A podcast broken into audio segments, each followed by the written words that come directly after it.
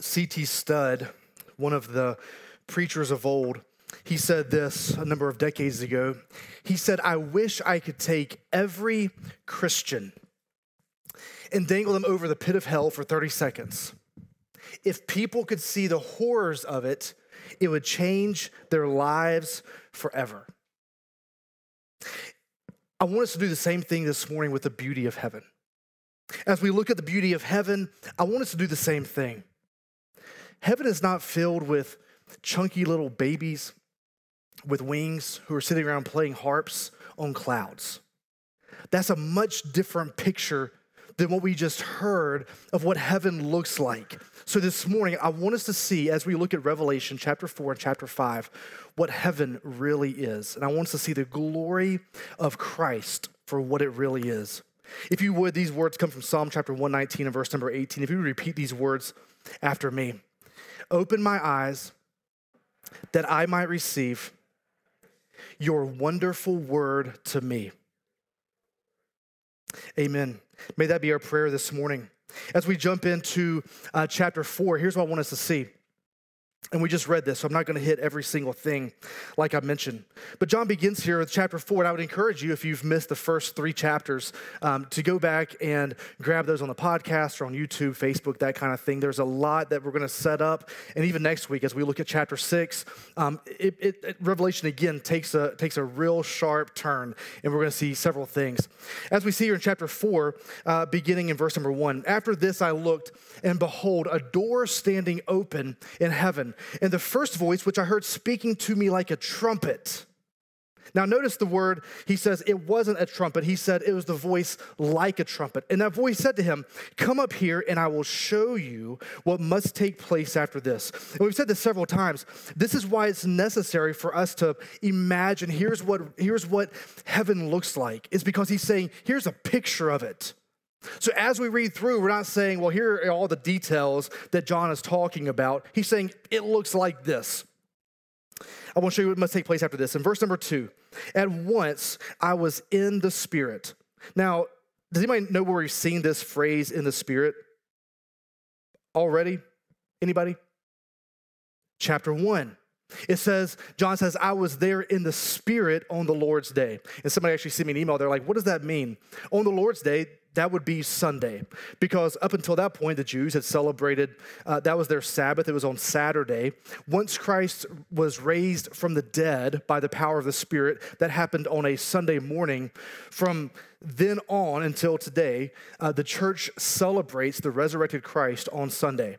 And so the beginning of Revelation, it happened on a Sunday. That's when he's, he first sees this vision. When he uses this phrase, the same phrase, um, in the Spirit, it means that John could see a spiritual reality with his physical eyes. So he's seeing this and he's enraptured by this. He's not just having a dream. A dream happens when you're asleep, a vision happens when you're awake. So he sees this with his physical eyes. Next, he says, I'm going to, and, and, behold, a throne stood in heaven. Uh, this word behold right here, for some of our translations, it says, and there before him. Really, in the Greek, what this word behold means, it means look right there. Don't miss it. Not, hey, behold. There are, there are two commands that are given throughout the book of Revelation more than anything else. The first one is fear not. Because if the book of Revelation doesn't scare you a little bit, then you're not reading it right. The second command that we see all throughout the, all throughout the book, all through uh, 22 chapters, is this word behold, to look. When me and uh, my, especially Axel, my oldest, my 13 year old, he loves cars. And so if we're driving through traffic, we're driving down the road, if we see something that we really like, if he sees something he, he likes, if I see a Lamborghini or a Ferrari, the other day we were in a, you know, pulling through a gas station and there was a there was a, a Hummer, an H1, and it was decked out with these sick tires uh, and it was painted this lime green color.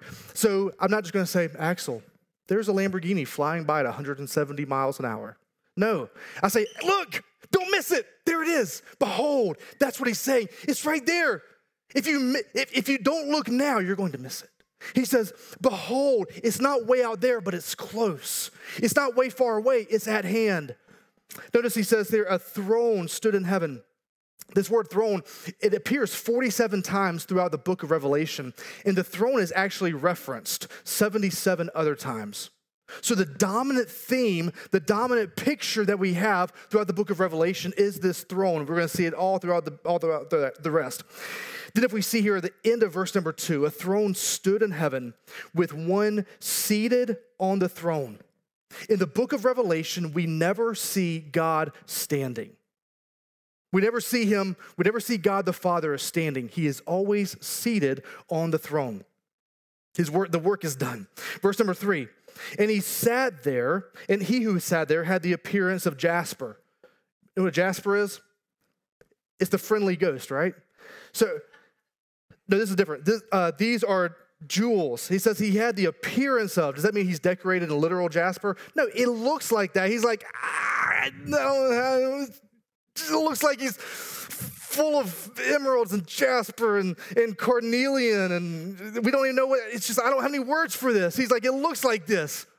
That, that's how John is writing this. He says he had the appearance of jasper and carnelian, and around the throne there was a rainbow that had the appearance of an emerald. It was shining brightly. He doesn't have the words to describe the beauty, the majesty, the radiance. He's saying it's lovely, it's dazzling beyond description. Now, the imagery of the rainbow is important because it represents, it symbolizes God's faithfulness and mercy.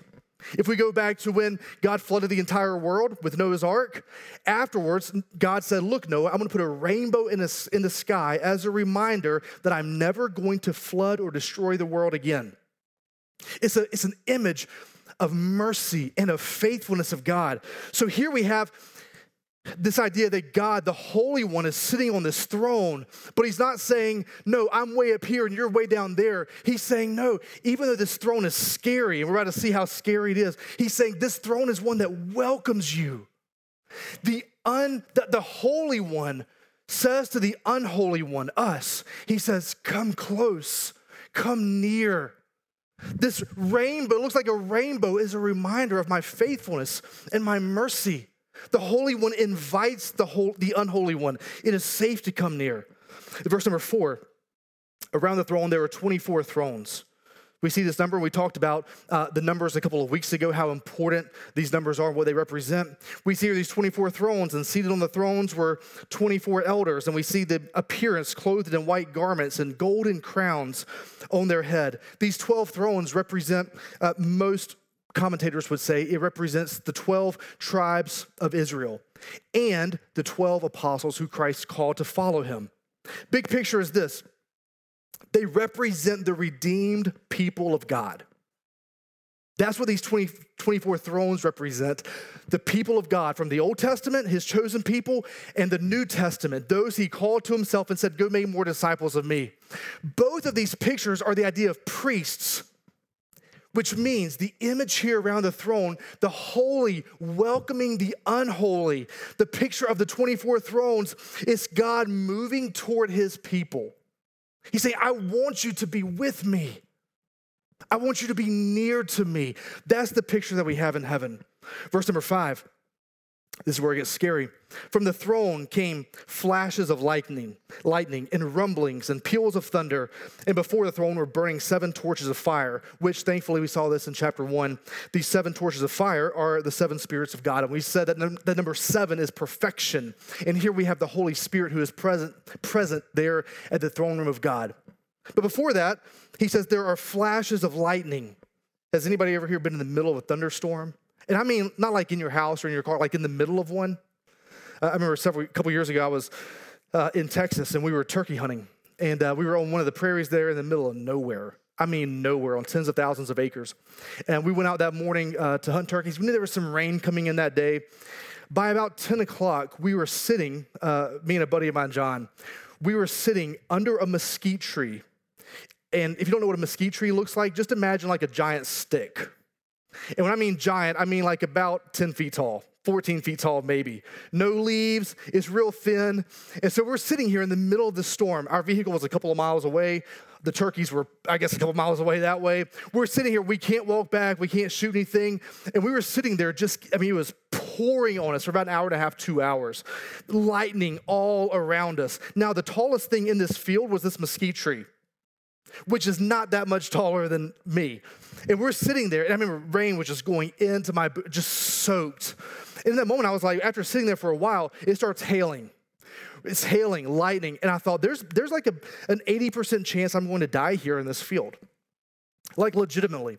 After, after a couple of hours, I started hallucinating. And I was like, man, I, I would rather be dead. Like, what, what's happening right now? You're like, hey, just imagine you're on a beach. No, don't imagine you're on a beach because then you just, your imagination starts, and you're like, no, I'm about to die in the middle of this field. They're never going to find us. It was crazy.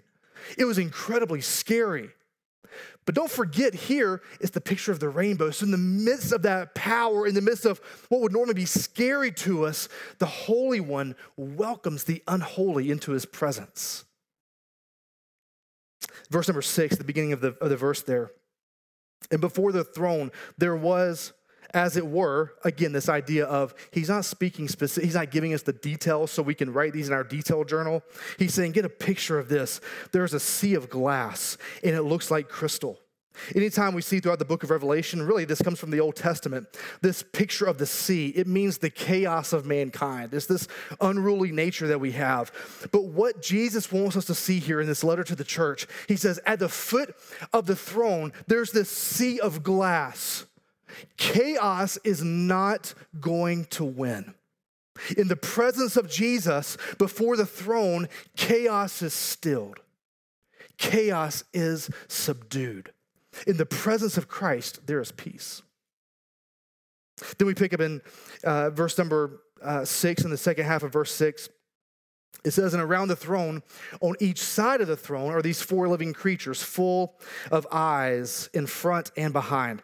Again, as we imagine this, it's like, man, this is really weird. This is strange stuff. Notice here we have this number four. Uh, the number four here, and we talked about this a couple weeks ago, is important. This number four, especially as it relates here, he's talking about all of the animate creation. So everything that lives and moves and breathes on the world. Notice what he says in verse number seven. The first living creature, now is it a lion? No, don't forget that. It's what? It's like a lion. The second living creature is like an ox. The third living creature with eh, the face of a man. Which man? I don't know. He says like, it looks kind of like a man. And the fourth living creature like an eagle in flight. So, as we, I think the reason he uses these animals here, because first, the lion is the noblest of all the animals. Secondly, the second living creature is the ox, and it's the strongest of all the animals, especially if we look at the context of first century as they would understand animals, it's the strongest of animals. Third, we see the face of the man who is the wisest of all of God's creation. And then, fourthly, it's like an eagle in flight who is the swiftest. It represents the swiftest of all of God's creation. Big picture, we're not the only ones on the face of this planet who are worshiping God day in and day out. This morning, we have joined in with a worship service that has started hundreds of years before we walked in here this morning. Hundreds of years before David Henry said, Let me read this call to worship over us. He's not saying worship begins now. He's saying we're going to join in with this now. And we're sitting here back here singing our songs, you know, before the throne of God above. I have, yeah, yeah, I, I checked. Yeah, yeah. Where were we in the song? Uh, perfect. God, man, I wish this coffee was a little more something. When we look at Revelation, our focus should be here. Man, we're missing something if we think that these are simply songs as we gather as the people of God. If we think this is simply something that we just have to do on a Sunday morning, well, you got to play songs before you preach because that's in the Bible somewhere. No, friends, we're joining in with a worship service with all of creation. The mountains are singing. The trees are clapping, the rocks are crying out. They're displaying the splendor and the majesty and the beauty and the brilliance of who God is. And we get to join in with that. We step into a worship service. Look at verse number eight. And the four living creatures, each of them with six wings, are full of eyes all around it. Look, I've been on, you know, if you look on YouTube at what we think of these angels, these beautiful, oh man, this is so nice people have put these descriptions into real life depictions of what this actually means, man, it'll it'll scare. Don't watch it before you eat your breakfast. Like it's scary. It's rough. They have these eyes all around, and day and night they never cease to say, "Holy, holy, holy is the Lord God Almighty." who was and who is and who is to come. And we've already seen that phrase here talking about the Almighty God. We step into a worship service that has been going on for a really long time. Eugene Peterson, he says this in worship, every sign of life and every impulse to holiness, every bit of beauty and every spark of vitality, Hebrew patriarchs, Christian apostles, wild animals, domesticated livestock, human beings, soaring birds are arranged around this throne, center that pulses light, each one showing off of its best, picking up all the colors of the spectrum in order to show off the glories we have this picture here. Everything is radiating the majesty and splendor of God. Look at, look at this, this next set of verses. In verse number nine, he says, And whenever the living creatures give glory and honor and thanks to him who is seated on the throne, who lives forever and ever, the 24 elders fall down before him who is seated on the throne and worship him who lives forever and ever. They cast their crowns before the throne, saying, Worthy are you, our Lord and God to receive glory and honor and power, for you created all things. God created how many things? He created all things. And by your will, they existed and were created. Friend, without God's will, nothing would have been created, and nothing would sustain its life without the will of God. Which means this this is beautiful. You are here Today, your life exists because God wills it. Adrian Rogers said this If you woke up this morning and you are still here, then God has a plan for your life. His plan for your life is to bring him glory and worship. Worship is an act of attention to the living God who rules, the living God who speaks, the living God who reveals, who creates, who redeems, who orders, the living God who blesses. Our lives are to be a reflection of what's happening in heaven right now. Somebody say amen. Yeah, that's a good chapter. I actually like chapter five better. It starts off like this. John says, Then I saw in the right hand of him who was seated on the throne a scroll written within and on the back. That's how scrolls were normally written. And they were normally uh, yards and yards, dozens of, of feet long.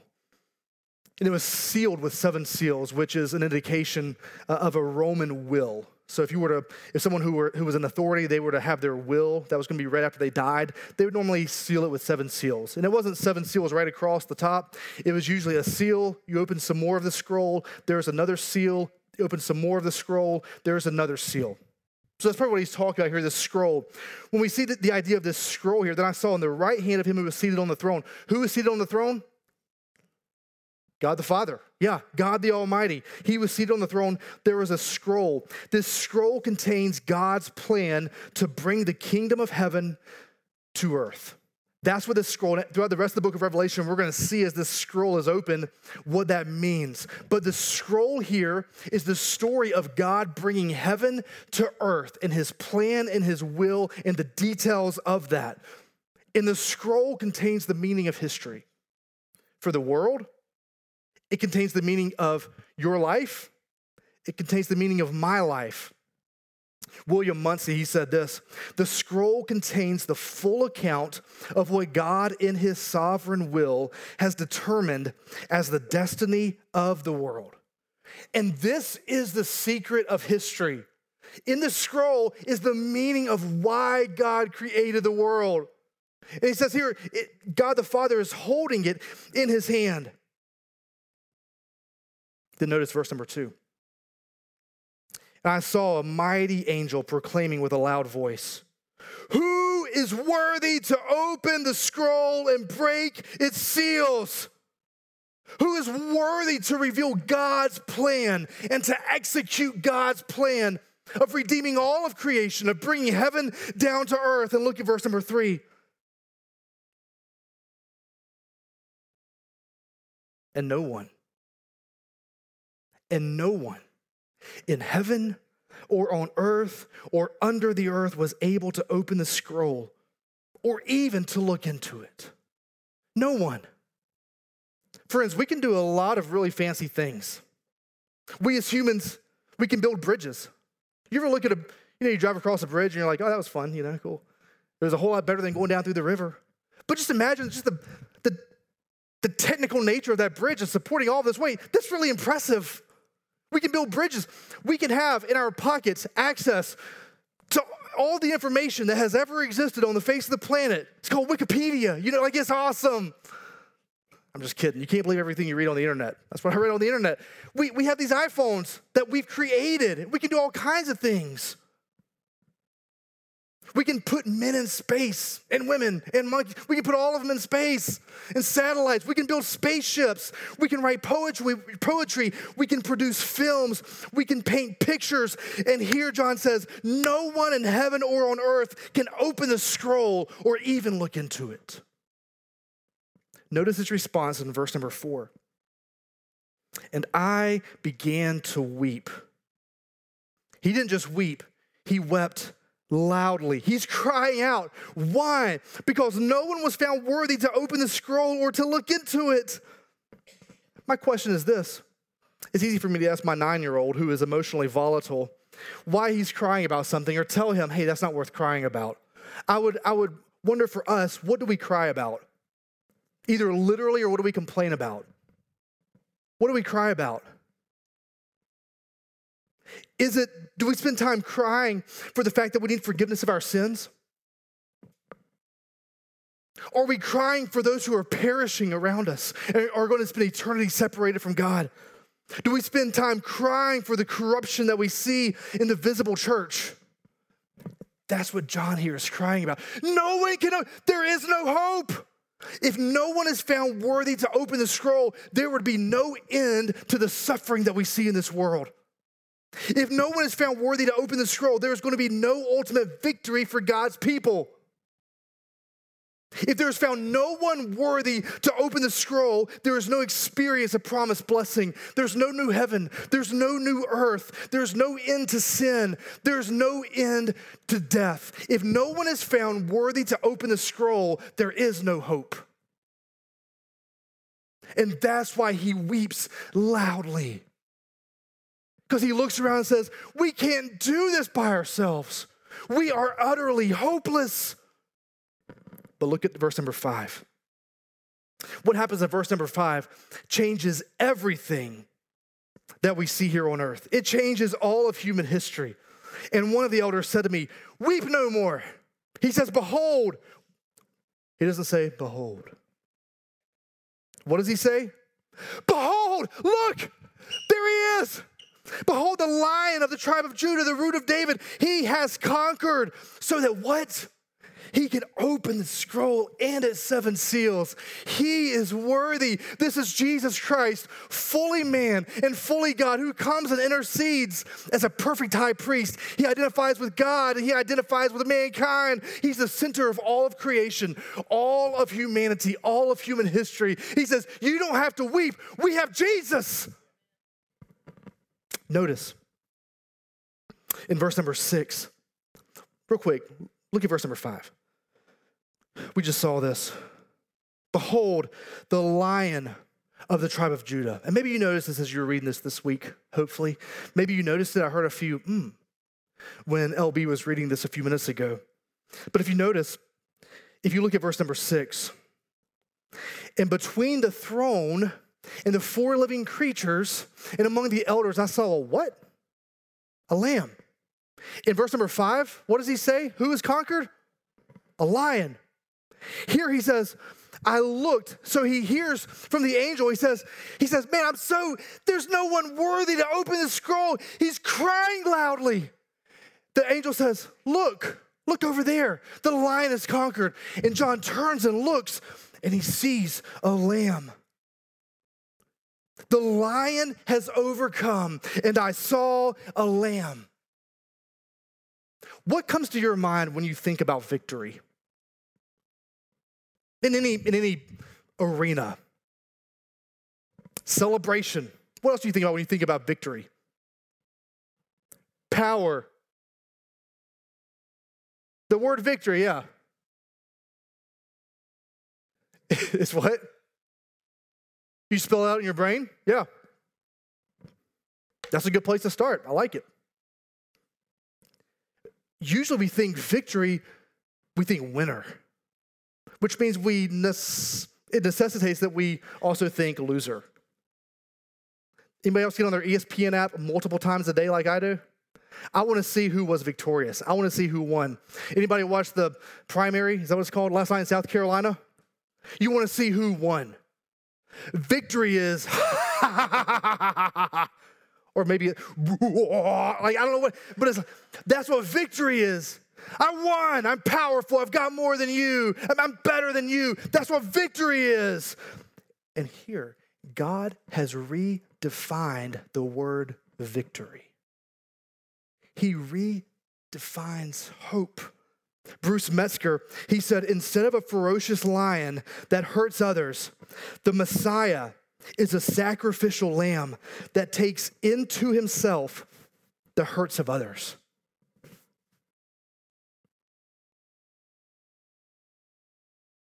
This, friend, is the secret of history.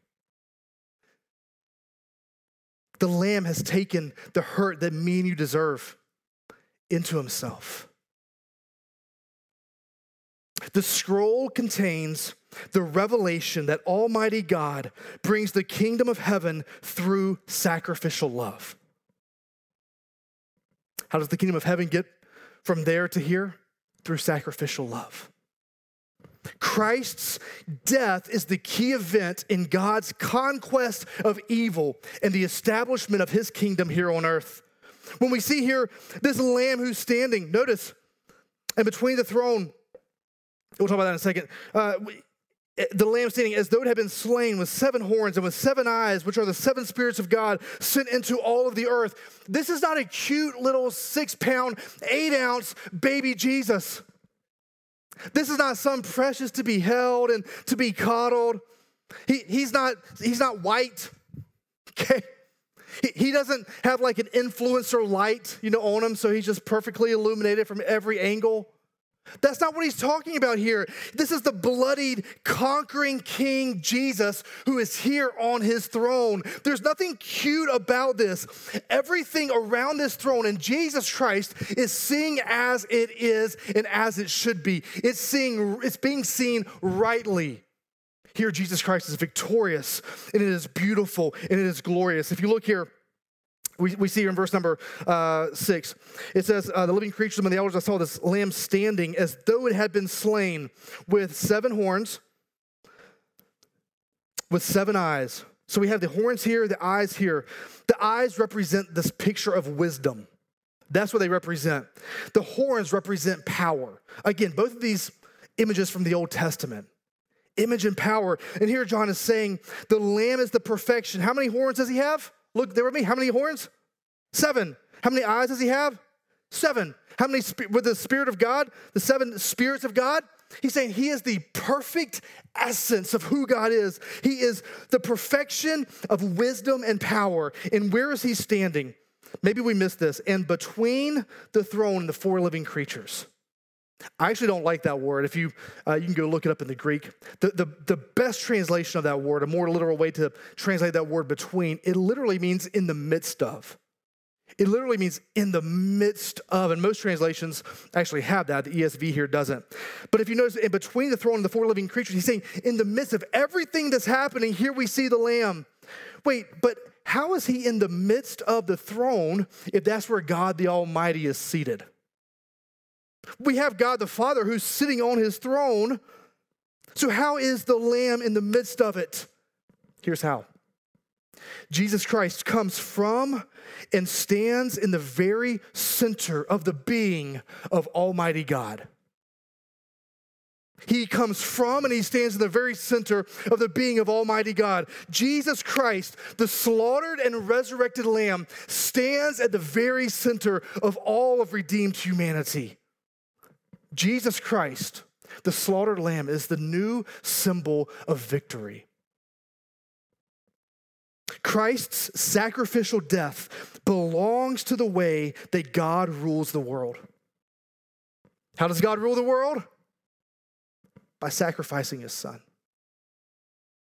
by giving of himself, by identifying with those who need him the most. by laying aside his glory and taking on humanity. This hypostatic union, perfectly God, perfectly man. And he stands at the center of humanity.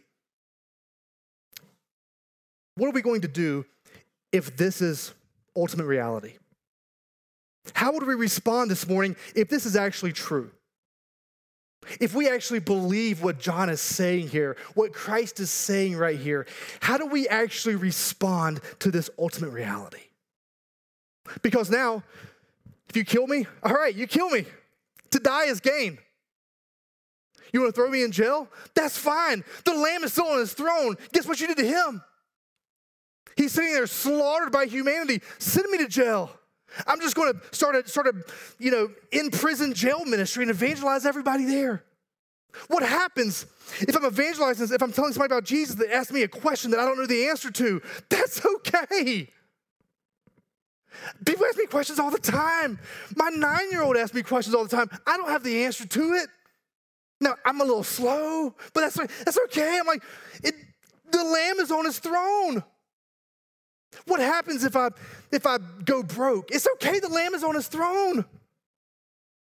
What happens if my children are taken away from me? What happens if they begin to tax churches? What happens if they vote this person or this person? It's okay. The lamb is on his throne. This is ultimate reality. The question of do you believe that he reigns now determines everything else about your life. Your answer to that question, does he reign right now? Every other minuscule factor in your life hinges on your answer to that question. Does he reign right now? Because, friend, this is not a future reality, it is a present one. It is a present reality. When Jesus Christ was taken back up into heaven, he ascended into heaven. Before that, he rose from the dead, conquering death, our enemy, our sin, and our shame. And the reason that he could do that, after he was put on a cross, after he lived a perfect life, after he came down as this little baby that we celebrated Christmas, he did all of that so that he could say, I want to live for you. I want to live with you. I want to identify with you and I want to take all of your sin on myself. He became sin for us. And he says, I want to create you as my righteousness. He lived perfectly, something that we can't do. He never sinned, he never had a bad thought. Anybody not had a bad thought since I started preaching?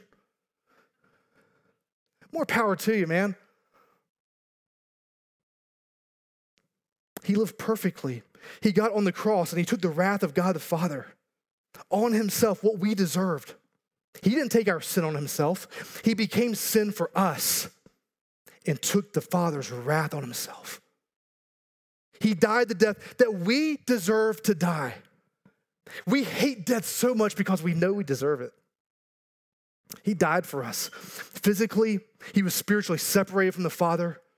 He was there in the ground for three days and he rose victorious, thereby offering us hope. As he ascended into heaven 40 days later, this is what happened. He takes the scroll and he says, I can open this now. John sees that almost as it happens. Verse number seven. And he went and took the scroll from the right hand of him who is seated on the throne. He ascended, he takes the scroll from his dad. And when he had taken the scroll, the four living creatures and the 24 elders fell down before the Lamb, each holding a harp. All right, there we go. We got some harps, all right? And golden bowls full of incense, which are the prayers of the saints. All right, so we got the harps. So now we don't know what this means. That's cool. Verse 9.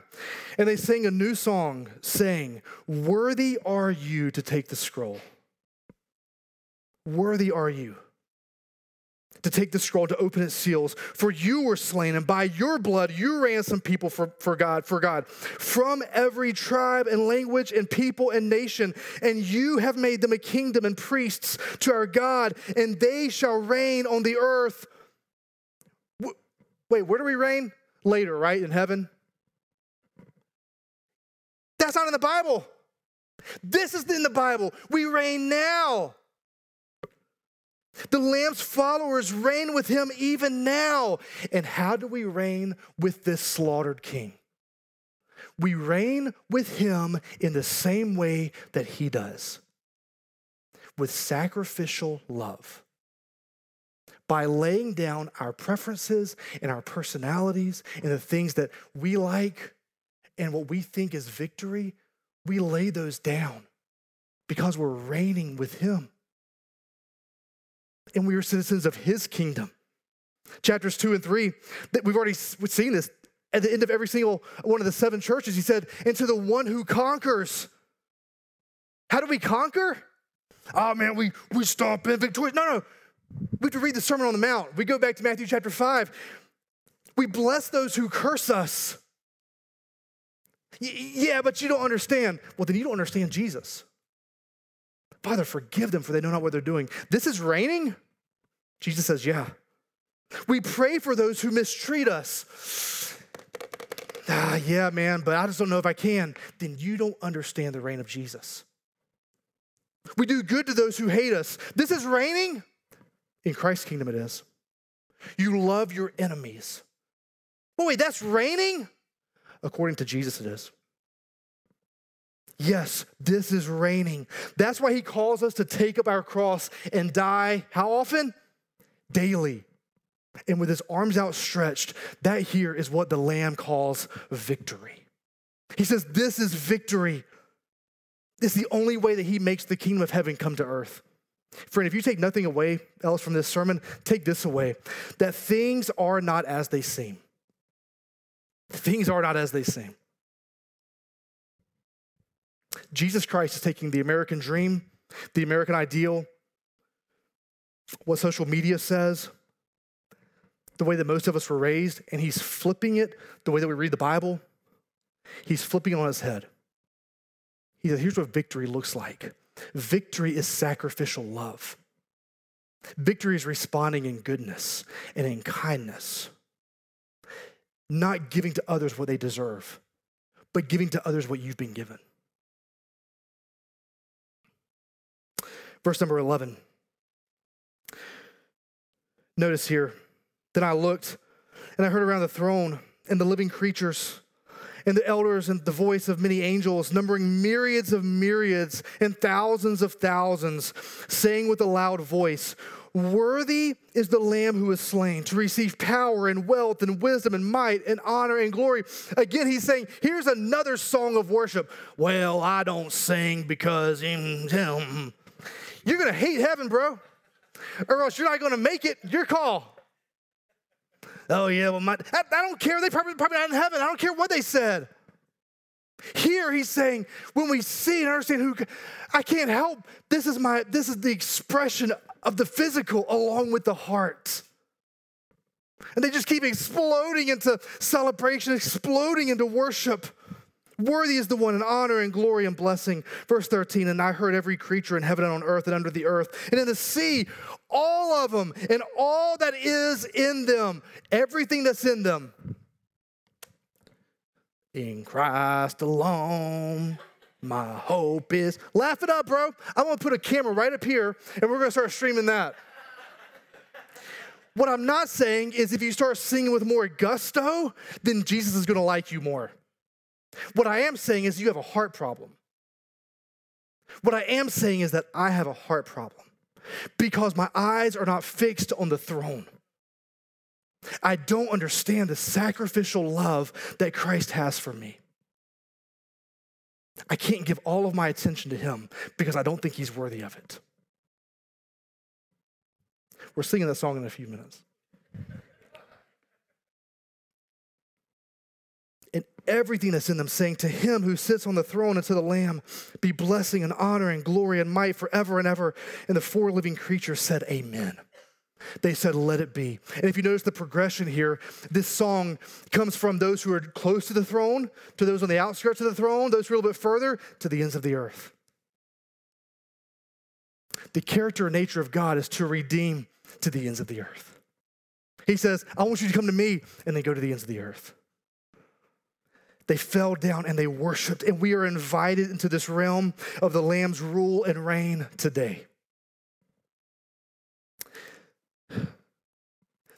the last thing I think that we see here in this, as we maybe summarize all of chapter five, is uh, what I heard this week uh, by another pastor. He called it convergent space.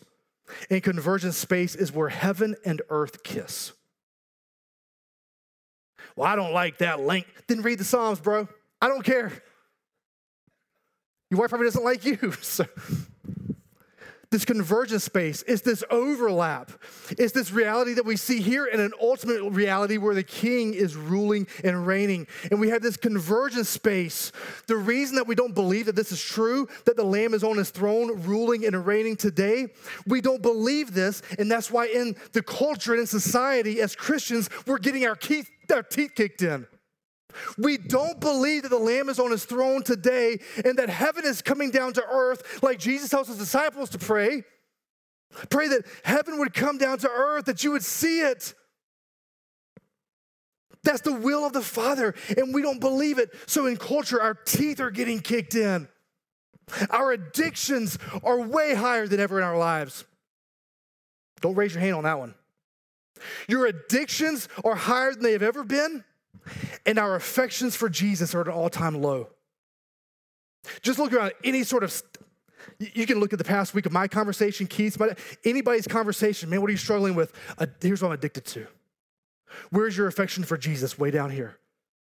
We can look at it here. I can look at it in my life. We can look at it in our lives. We can look at it in uh, American church. We can look at it in the culture. Our addictions at an all time high, our affections for Jesus at an all time low. And the reason that we're missing this is because we're trying to set up our own little baby thrones in our own little pathetic kingdoms. It's like a little tyke throne.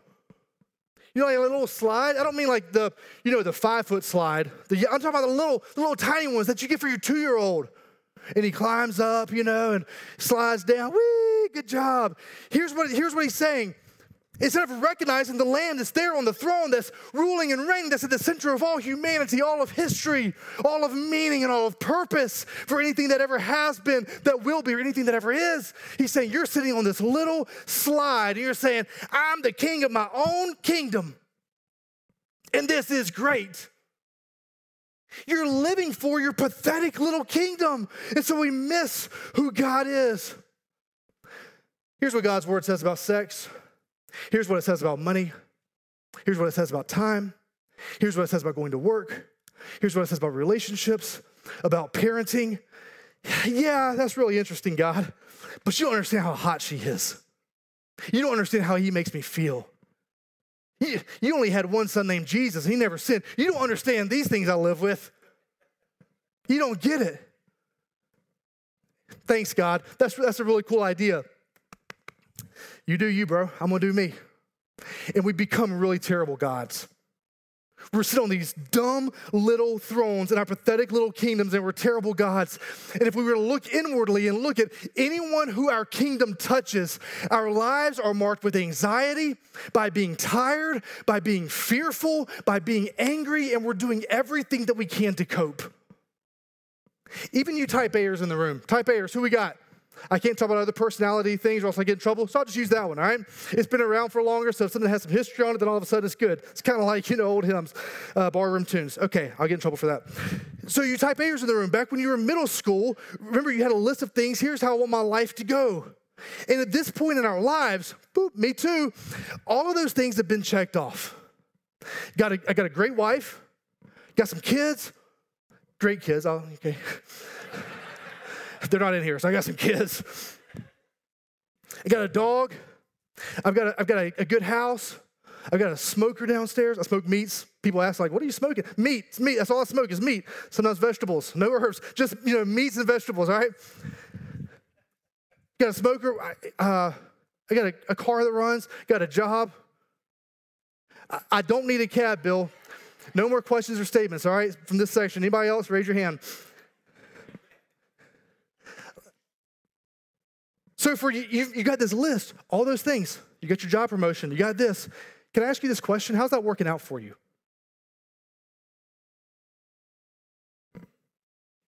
But you got everything you wanted. You plop down on your tiny little baby throne in your pathetic little kingdom, and you've got everything you wanted, and you're still longing for something more. you're still going to a counselor because of your anxiety. You still can't give generously or faithfully because you got to hang on to what you got. You're still, you're still ticked at your kids because they're not acting just perfect and they're making you a fool of a parent. I thought you had everything you wanted. Now they're still longing for more because you're the king of your kingdom. Edmund Clowney, he said, without worship, we live manipulated and manipulating lives. We move in either frightened panic or deluded lethargy as we are in turn alarmed by specters and soothed by placebos. I love when somebody says, I'm just, I'm just a, I just overthink things. I'm just a deep thinker. No, you're not. Read some Edmund Clowney. This guy can think. He says all these, and we can look back at the past few years. You remember, uh, what was it called? Oh, yeah, COVID 19. Um, what, what, what is this, an election year? Oh, yeah. We're alarmed by these specters, these things that bring in, oh no, I can't believe it. Oh no, this happened with my kid or with my job or my house or whatever it is. And those things are a fixed reality. I'm not saying that we shouldn't be alarmed by some of those things. I mean, a brother told me yesterday, man, I've got water coming in between my house, you know, my wall and this. I'm like, yeah, that stinks. Got to get that fixed. But we move back and forth between being alarmed by these specters, this frightened panic, and then we swing the pendulum. We, I can't handle that. I want to be soothed by this placebo. I just, I just need to get away from that. I can't handle the frightened panic because it means that my kingdom is not, not working out as well as it should. Can I tell you this? A glass of wine or something else to drink in the evening for many in here can be a good gift.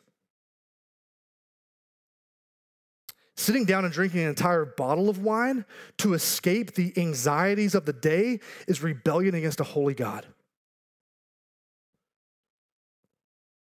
Pornography is nothing more than a placebo. Pornography is not your problem, it's your solution. Your problem is you think that you're the king of this little universe, and it's all that matters. And when things don't go as well as you think they should, you've got to find something to escape to. The emotional affair, I hate that phrase, but you know what I mean? The emotional affair with that person that you're having at work, it's a placebo. Because you're not getting what you think you should be getting from your spouse. The physical affair that you're having with that individual is a placebo to escape. Watching the shows that you watch, that contain the graphic information or images that they have is a placebo, and we've turned our minds off to these things. In a way to escape, hey, God, thanks so much for your word, but I'm gonna do this instead. Showing up on Sundays and reading your Bible every day and praying so that your life goes better or so that, you're, so that God is happier with you, that's a placebo.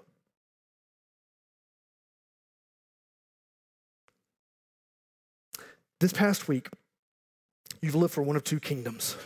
You've lived for one of two kings either the king that we see here on his throne or the prince of darkness. There is no middle ground. This is not like capture the flag where there's no man's land in the middle.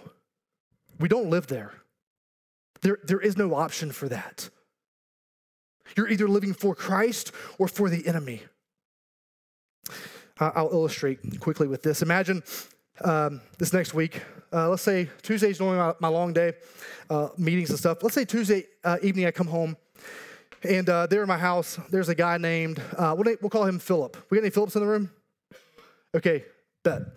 So there's a guy, Philip, in my house, and I'm like, hey, Philip, I don't know you. What are you doing? He's like, hey, man, um, I, I, see the way that you treat Shannon, and I, I know what you, you're doing, and I think I can do it better. I think I can, you know, smoke brisket better, and I think I can be a better husband to Shannon and a better parent to your kids. I think I can, do, you know, do better yard work. I'll tell you this right now: somebody's somebody's getting carried out in a body bag, either me or Philip. In no universe am I going to say, "Oh, you know what, Philip, you're right." Even if he is right, I'm taking him out. Nobody else is going to know that he's right. Ladies, if you walked into your house this next week and there was somebody sitting there at your vanity putting on your makeup, fixing that meal that you had planned for that night, talking to your husband. You say, hey, Samantha, we got any Samanthas in the room? Man, okay, we're good. So you're like, hey, who are you? I'm Samantha. What are you doing here?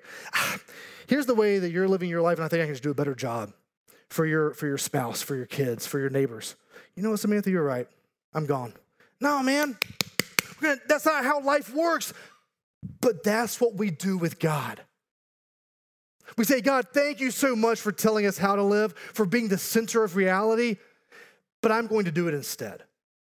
I'm just going to move you out of this place. And friend, this is sin when we are doing it ourselves under our own, seemingly under our own authority, in our own rule, and that only ever ends in brokenness, in pain, and in suffering. Do you want to know how to be a better spouse this week? Look, the Lamb is on his throne. Do you want to know how to better spend your money? Look, the Lamb is on his throne. Do you want to tell your neighbors about Jesus? How, well, I'm a little nervous. Look, the Lamb is on his throne. Do you want to know how to better spend your time? Look, the Lamb is on his throne. Do you want to parent better? Look, the Lamb is on his throne. Do you want to be closer to Jesus this week? Look, the Lamb is on his throne. Do you want to kill sin? I would, I would, I would bet you some good money.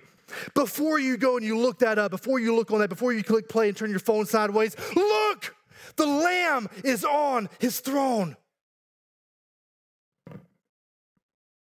Only by gazing at ultimate reality will you begin to rightly live out of your true identity.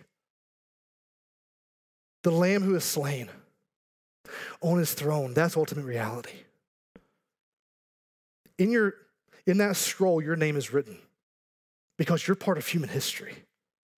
And I would pray that your name is written in the Lamb's book of life. You are not ultimately an accountant, uh, a manager, a fast food hamburger flipper, a stay at home mom, a plumber. That is not your primary identity. Your primary identity is in being a child of God. That is ultimate reality for each one of us.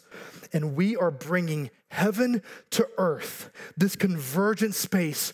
We are bringing heaven to earth in our homes, in our workplaces, in our cars, in our neighborhoods, in our relationships, in the grocery store.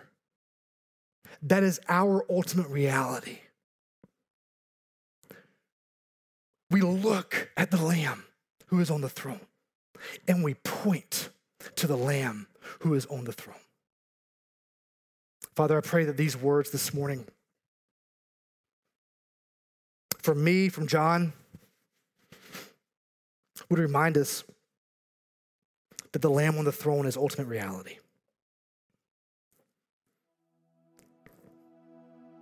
Give us eyes to see, spiritual eyes to see.